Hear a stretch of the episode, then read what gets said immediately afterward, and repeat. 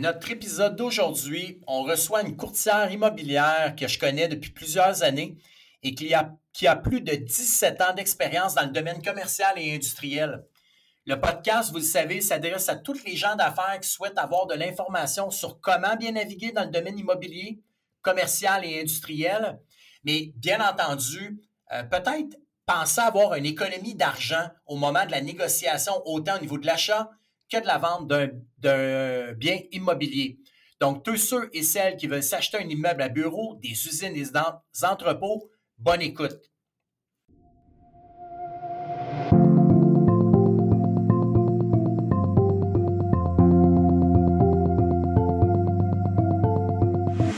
Actualité financière et sujets reliés à vos finances personnelles. Le podcast financier Les stratèges vous aident à mieux comprendre et à gérer vos finances, que ce soit l'assurance, le budget, la fiscalité, l'investissement ou la planification de votre retraite.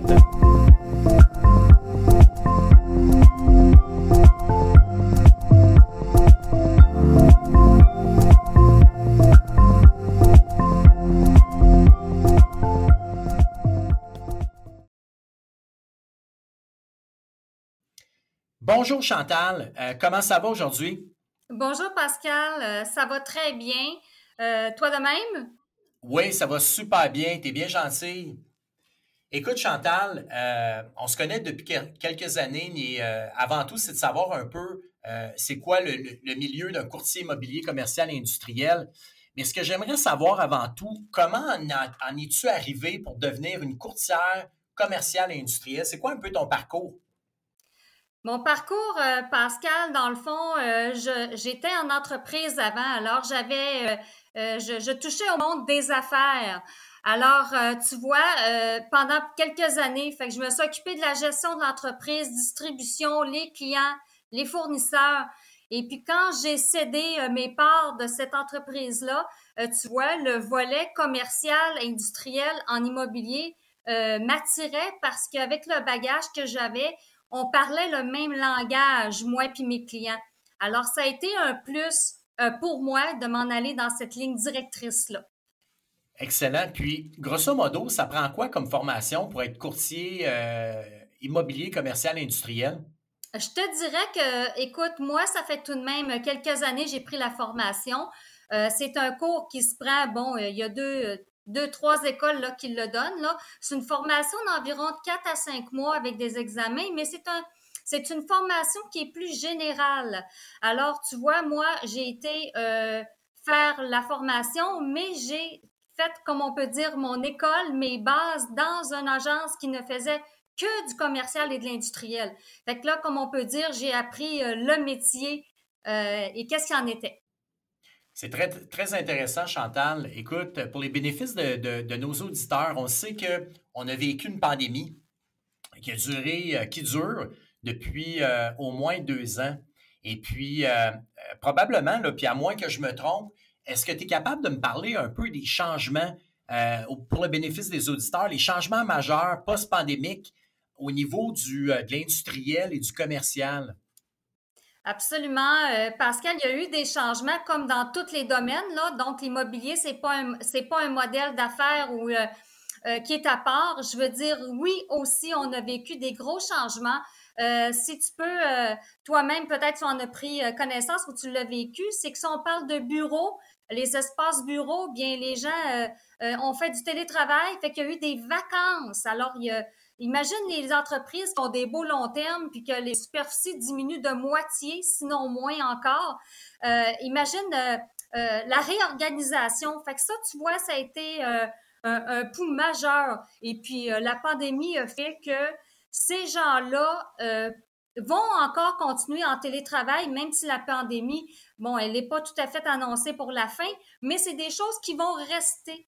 Alors, je dirais pour ceux euh, ceux qui sont dans l'immobilier et puis qui ont du bureau, un propriétaire d'entreprise ou autre, ben ces changements-là, euh, ils, sont là, là, ils sont là pour rester. Fait que c'est de la réorganisation. Et au point de vue de l'industriel, euh, les gros changements qu'on a vécu, c'est qu'il y a aussi un majeur, pour ne pas le nommer, là, qui a été acheté par une compagnie américaine. Et puis les prix ont doublé. Quand je parle de prix, c'est des prix nets au pied carré pour le secteur industriel. Fait que ça a comme donné une vague, une poussée pour l'ajustement des loyers. Fait que imagine un, locataire qui est là, qui paye X, son bail se termine, et puis que là, il s'aperçoit que son prix vient doubler. Alors, t'imagines-tu, au point de vue des frais fixes, l'organisation que ça prend au niveau de l'entreprise? Alors, qui est-ce qui va payer encore pour ça? C'est le consommateur. Donc, ce que je comprends, ce que j'en comprends du, euh, secteur euh, des bureaux, euh, c'est que malheureusement, il y a une, baisse des, du besoin d'espace de bureau avec le travail, le télétravail et puis le, le, formule hybride. Au niveau du, de l'industriel, c'est tout à fait le contraire. C'est qu'il y a un manque d'espace et puis les prix ont explosé. Je me trompe? Tu te trompes pas, c'est exactement ça. Le taux d'inoccupation, euh, ça veut dire des espaces qui restent sur leur marché libre, est tout près de, de 0,2 Fait que t'imagines-tu combien qu'il n'y a pas d'espace, puis que les, propriétaires, si tu veux, ou les développeurs, ben, ils comme on dit, ils ont le beau jeu parce qu'ils savent très bien qu'ils vont les louer leurs locaux, même si les prix sont très, très élevés. Excellent, Chantal. C'est un, bon résumé de savoir un peu où la tendance euh, du marché au niveau des, bureaux et l'industriel se, dirige présentement. Écoute, si on est néophyte un peu comme moi dans, le, domaine de l'industriel commercial, euh, et puis j'aimerais ça m'acheter une bâtisse, euh, je décide d'investir, j'ai une entreprise, peu importe, des bureaux, peu importe. Et puis, Comment on fait l'analyse? Comment on analyse le prix d'un immeuble commercial? De quelle façon on s'y prend? Bien, écoute, euh, c'est sûr qu'avec le temps, avec l'expérience, quelqu'un qui commence en immobilier, il y aura beaucoup plus de, de recherche, de comparables du marché. C'est toujours une valeur qui est tout de même euh, euh, valable. Fait qu'on peut prendre des immeubles semblables. Alors, il y a une base de données ou euh, des ventes qui s'est fait par le passé assez récentes. Fait qu'il y a toujours la notion de comparable sur le marché, combien que ça peut valoir au pied carré. Euh, et puis aussi, ça dépend de l'acheteur. Hein. Tu vois, si tu as un acheteur euh, qui lui dit, moi, je vais installer mes bureaux à l'intérieur, je vais être un propriétaire occupant, euh, ben écoutez, il va y avoir des espaces de libre. Dans cet édifice-là, ça peut être tout de même avantageux pour cet acheteur-là. Parce que souvent, les immeubles à l'investissement sont vendus au pied carré selon les revenus nets. Hein? Fait qu'on a des revenus, puis on a un multiplicateur de revenus pour aller chercher un taux de rendement qu'on appelle un, c'est ça, on joue avec nos multiplicateurs de revenus et ces taux-là, ben on s'en, on s'en, on prend cette base-là pour entrer en mesure de fixer un prix. Alors, c'est ça. Excellent. Je comprends un petit peu mieux, mais en même temps, euh, ça me laisse un petit peu sur ma faim. Parce que ce que tu me dis, c'est que je ne peux pas faire ce, bout de travail-là pour moi. Puis ça m'amène à ma, question suivante.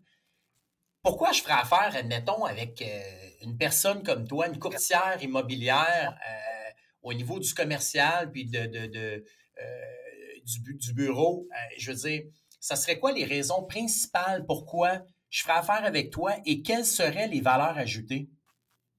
Bien, écoute, euh, si tu es, exemple, euh, un investisseur, tu veux t'acheter euh, ton premier immeuble ou peu importe, là, c'est ton deuxième ou ton troisième, de faire affaire avec un courtier immobilier commercial, industriel, qu'est-ce que ça peut t'apporter comme valeur ajoutée?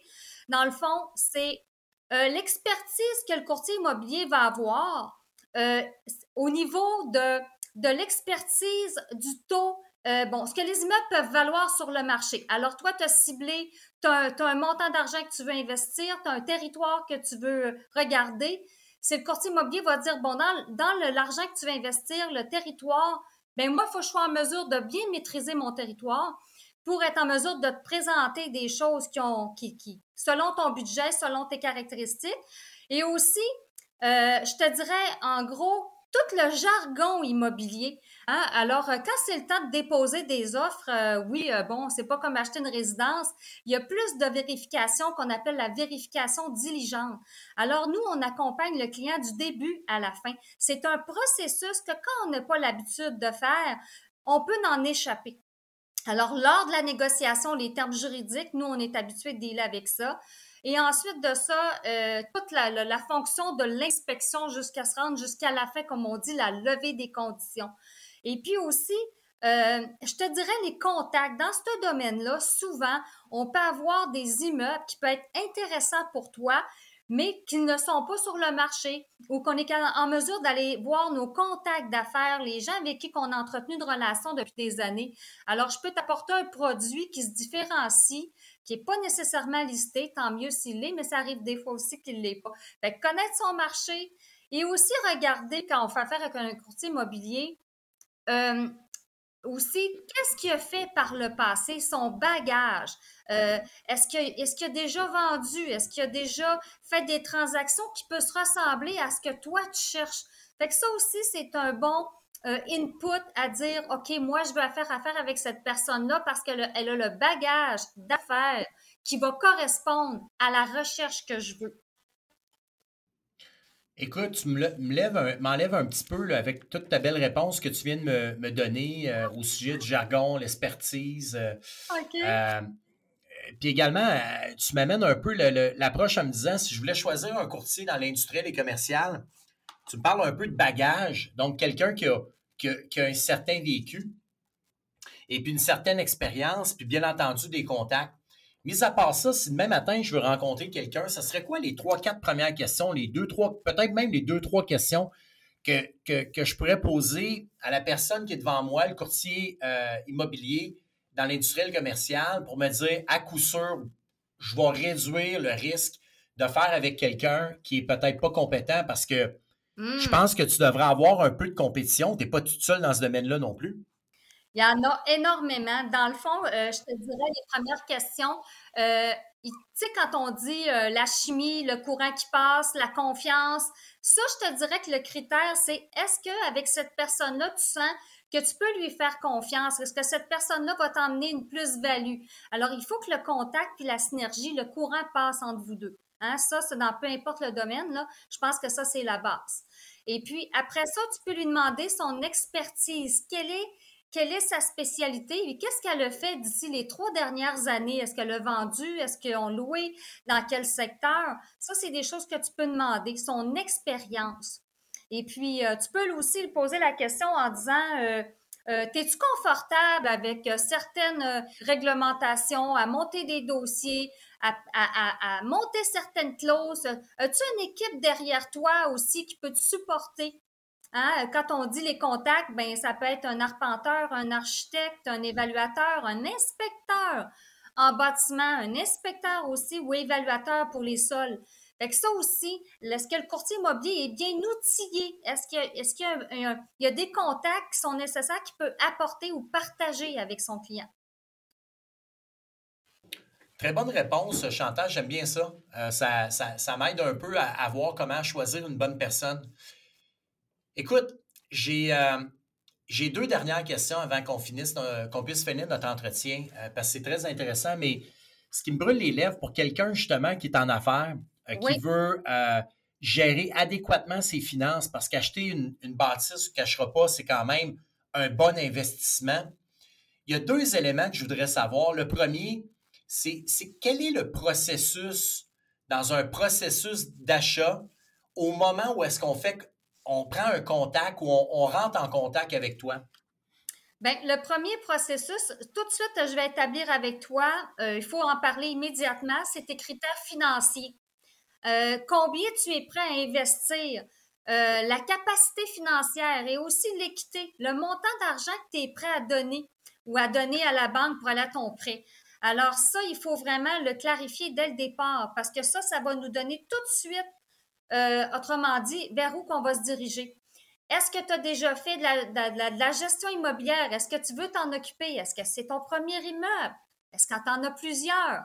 Fait que c'est là-dessus qu'on commence à, comme on dit, à, ouvrir l'entonnoir et à s'en aller vers euh, des réponses plus pointues pour être en mesure que je puisse exactement te proposer le produit selon tes finances et puis euh, dans la, le territoire aussi donné, parce que si tu habites, je dis n'importe quoi, Laval, je suis pas certaine que tu vas avoir le goût euh, d'avoir un immeuble sur la rive sud puis de voyager ça si tu as à le voyager euh, pour l'entretien, si c'est ton premier. Si tu en as plusieurs, ben là, tu, finis par avoir ton équipe.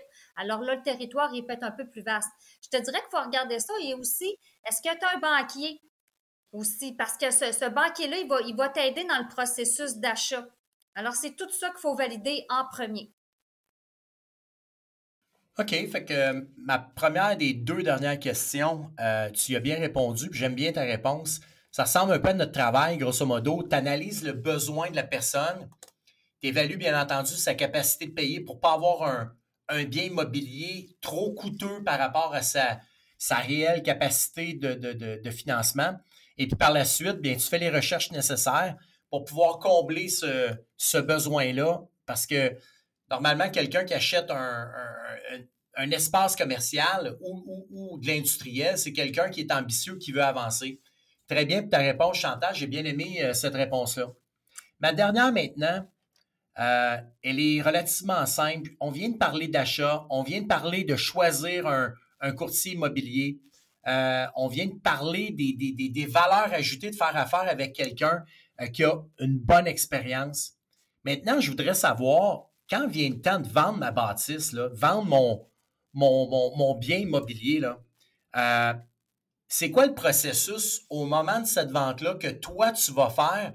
Puis également, là, est-ce que ça nous coûte de l'argent? Ben, écoute, euh, excellente question, euh, Pascal. Écoute, quand on, a affaire avec des gens qui débutent, c'est leur premier immeuble, comme on peut dire, leur fonds de pension. Euh, souvent, c'est ça. Donc, ils veulent pas se tromper, puis ils veulent faire affaire avec la, bonne personne. Alors, si cet immeuble-là, on va prendre comme exemple rapide un immeuble commercial, il y a des gens au rez-de-chaussée, c'est du détail, des commerçants, puis à l'étage, il y a du bureau. On va prendre quelque chose de simple. Et puis, il est plein à pleine capacité. On va le prendre comme ça aussi. Les gens, ils ont des beaux. Alors, euh, là, ce client-là, quand je vais aller le rencontrer, euh, je vais lui poser la question euh, sur les locataires en place, la durée des baux et la rentabilité des loyers nets. Qu'est-ce qui rentre dans la poche du propriétaire à tous les mois? On exclut les frais. Ensuite, je vais le mettre au courant aussi de nos frais, hein, parce qu'il y a des frais pour les transactions. Euh, je te dirais qu'il n'y a, pas de barème préétabli, mais disons que le marché, on va partir tout de suite avec quelque chose qui est plus viable, qu'on voit le plus souvent, c'est 5 Alors, euh, pour les immeubles. Alors, automatiquement, on rencontre le client et puis là, nos taux sont de 5% Si l'immeuble est de plusieurs millions, bien écoutez, là, il y a une ouverture à négocier euh, à la baisse. Alors, c'est un peu comme ça. Mais effectivement, après avoir reçu la rentabilité de l'immeuble, c'est là qu'on va aller faire nos multiplicateurs de revenus pour arriver à un taux de rendement. Parce que l'acheteur, lui, va vouloir avoir un taux de rendement. Pour lui, ça va être un investissement. Excellent, Chantal. C'est euh, très bien. Euh, je te remercie beaucoup, euh, Chantal, de ton, de ton aide. C'est très apprécié. Ça nous permet de voir un petit peu plus clair au moment où vient le bon moment ou le temps de, de faire l'acquisition d'un bien immobilier. Alors, euh, Chantal, je te remercie énormément et puis ça m'a fait plaisir de, t'avoir rencontré. J'espère que tu as aimé l'expérience. J'ai beaucoup aimé euh, l'expérience, euh, Pascal, puis en même temps, ben, chez moi qui te, qui te remercie pour ton invitation à partager cette information-là auprès du public. Tu aimes notre podcast et stratèges? Tu veux en savoir plus sur les sujets discutés? Eh bien, n'oublie pas de t'abonner à notre podcast et de nous suivre sur nos réseaux sociaux en allant liker notre page Facebook et LinkedIn. Aussi, tu peux consulter notre site internet à stratéging.com pour avoir plus d'informations ou prendre un rendez-vous avec l'un de nos conseillers en sécurité financière. Merci de nous écouter et on se revoit dans un prochain épisode.